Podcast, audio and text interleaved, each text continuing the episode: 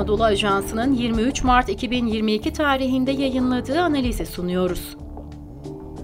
Birleşmiş Milletler'in Libya girişimi akametle mi sonuçlanacak?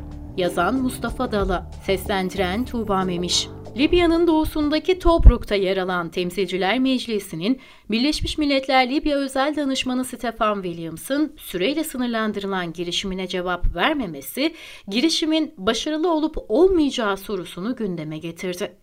Birleşmiş Milletler Danışmanı Williams, 4 Mart'ta Libya'yı seçimlere götürecek anayasal zemini belirlemek üzere bir komite kurulmasını istedi ve bunun için Tobruk kentindeki Temsilciler Meclisi ve Devlet Yüksek Konseyi'ne 6'şar temsilci seçme çağrısında bulundu.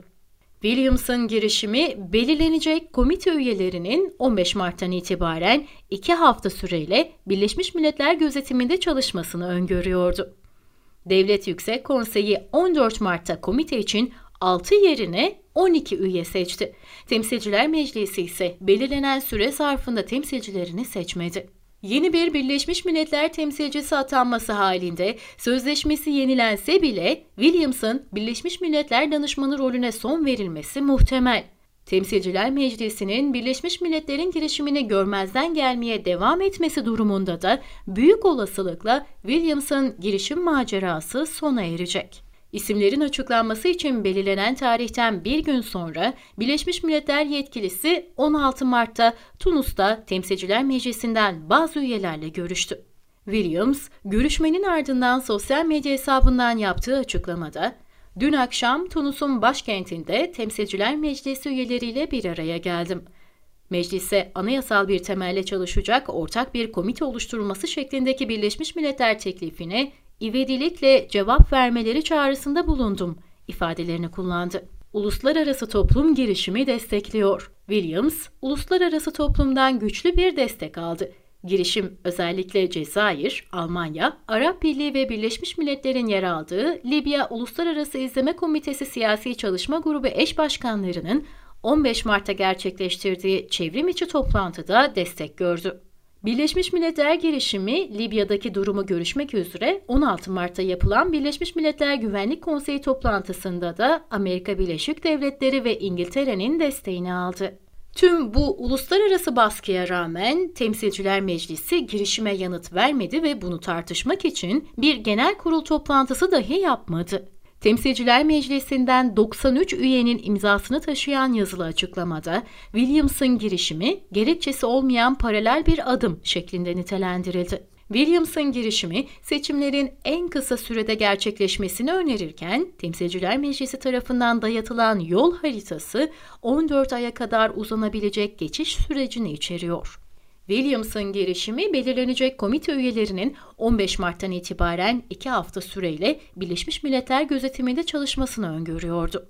Bunu onaylamayan Devlet Yüksek Konseyi, Temsilciler Meclisi'nin hükümeti alelacele anayasal süreç bitmeden revize etme adımına da karşı çıktı.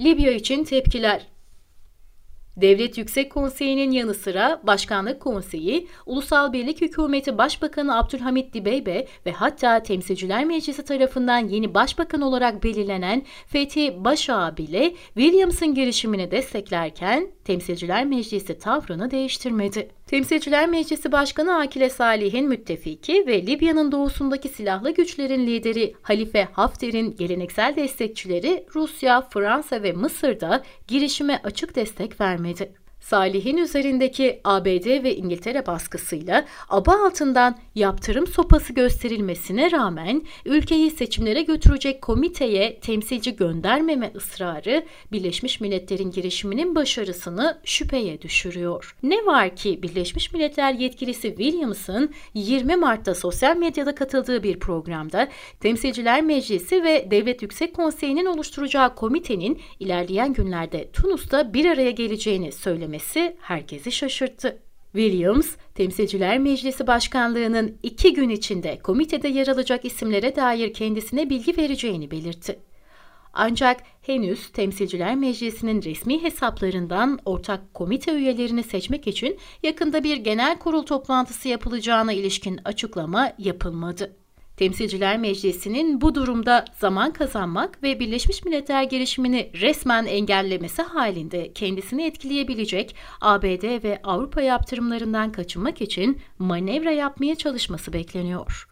Birleşmiş Milletler yetkilisinin görev süresi. Bu arada Temsilciler Meclisi'ndeki Birleşmiş Milletler girişimi karşıtları, Rusya'nın Kasım 2021'de istifa eden Birleşmiş Milletler Libya özel temsilcisi Slovak diplomat Can Kubis'in yerine yeni bir temsilci atanması konusunda baskı yapacağını iddia ediyor. Moskova ise Williams'ın gelecek Nisan sonunda sona erecek sözleşmesini yenilememesi için çaba harcıyor. Yeni bir Birleşmiş Milletler temsilcisi atanması halinde sözleşmesi yenilense bile Williams'ın Birleşmiş Milletler danışmanı rolüne son verilmesi muhtemel. Temsilciler Meclisi'nin Birleşmiş Milletler'in girişimini görmezden gelmeye devam etmesi durumunda da büyük olasılıkla Williams'ın girişim macerası sona erecek. Temsilciler Meclisi, Ulusal Birlik Hükümeti Başbakanı Abdülhamit Dibeybe'nin devrilmesini ve herhangi bir seçimde adaylığının önlenmesini önceliklerinin başına yerleştirdiği kadar anayasal temelde uzlaşmaya varmaya ve hatta anayasa taslağındaki tartışmalı metinleri değiştirmeye pek ilgi göstermiyor. Öte yandan Williams'ın ABD ve İngiltere baskısıyla